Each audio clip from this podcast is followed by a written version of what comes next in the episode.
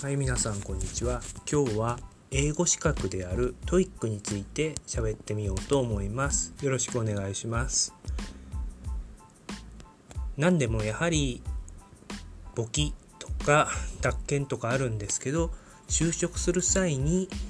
必要な資格で上位に入るのは TOEIC だそうです。また別の機会に英語の資格っていうのが仕事に本当に役立つのかっていうのをについても議論したいと思うんですが、今日は TOEIC 自体について話したいと思います。えっと、コロナの影響で、今年の春の時期の TOEIC っていうのが中止になっており、昨日から9月の TOEIC の応募っていうのが始まったんですけど、みんな殺到しているようです。で、なぜこんなに TOEIC に殺到するんだっていうことになってるんですが、えっ、と、大学の入学試験であったりとか、大学の3年次編入試験であったりとか、大学院の入試であったりとか、さらには就職の、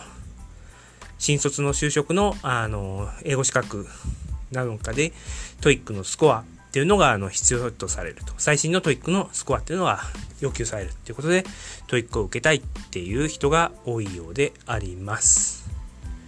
えっと、 TOEIC自体、私自身はあんまり評価はしてないんですよね。えっと、高校生とか中学生とかに TOEIC受けさせるような人もいるんですけど、そのビジネスで使う英語に関して、その中学高校で受けさせても意味がないじゃないかと。もちろんその大学生の経済学部とか経営学部とか、えーそういうビジネスに関係ある人々にとって TOEICっていうのは意味はあるとは思うんですよね。ただそれ以外の人にとって TOEIC っていうのはそのそんなに意味のある資格ではないと思うんですよね。ただあのその英語能力に関して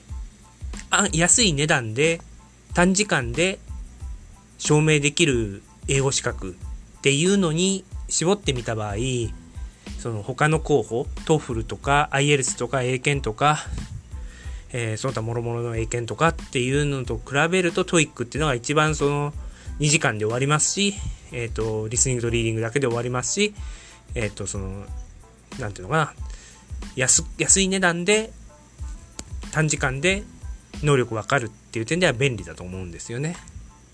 実際問題そうだからこそその日本とか韓国、まあ、よっては中国とかでは TOEIC っていうのが有用とされていると。もしどっかの機関とか企業がもっと安い値段で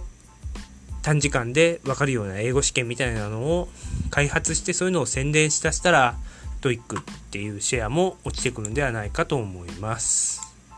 なのでその TOEIC っていうのがそのいい試験だから選ばれているっていうよりもその企業とか大学とかっていうのがその受験者とか求職者の英語能力を判断できないのでそのために TOEIC っていうのを利用してるんだっていうのが真相になるかと思います。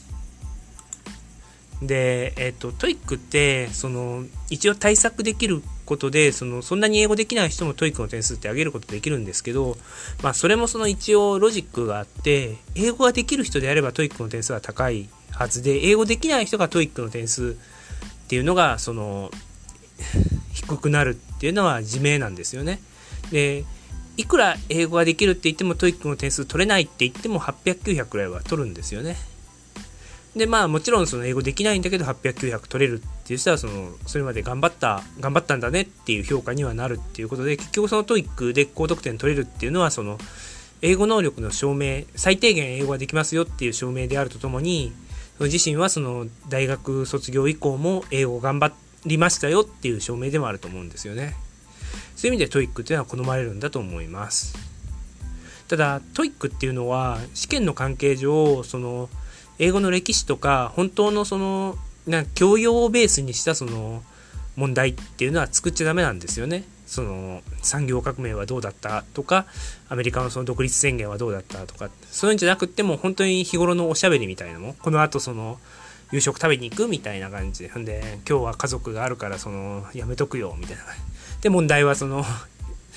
あの、夕食に行きましたか行きませんでしたかみたいな感じで問い、問い、問、うていくっていう問題かと思います。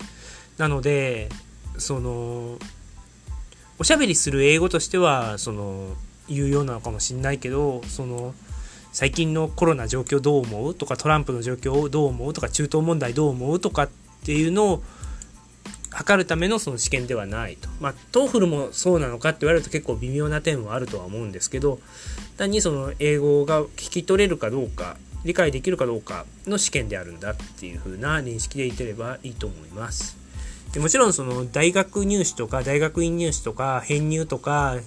新卒入試では有用なんだけれども30歳40歳になって TOEIC 取れたからって言ってそんなに有用なわけではないっていうのも事実だとは思います。ただ、あの、企業によっては、国内企業なのに、その、 TOEIC600点取れないとリストラしますみたいな、意地悪な企業もあるんで、その、なんか、就職してからも TOEICっていうのは受け続けないとダメだっていう声もあります。ただ、うーん、実際問題、その、英語を使った職に就こうとすると、 TOEICの点数だけでは、あの無理なんですよね。もっと実務経験とかもいるんで、 TOEIC900点取れるからすぐ、そういうインターナショナル職につけますかって言ったらそんなことはないですよね。なので、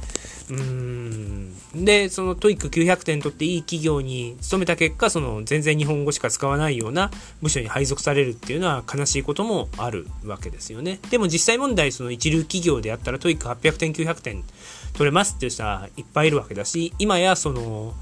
アメリカ人とのハーフとかもいるわけだから、英語できるってっていう言ってももうできる人はとことんできるし、 TOEIC900点とかってのは通過点に過ぎない。じゃあ過ぎないわけですよね。じゃあなんで TOEICっていうのが未だにその重視されるんだっていう問題にまた戻ってくるわけでありますよね。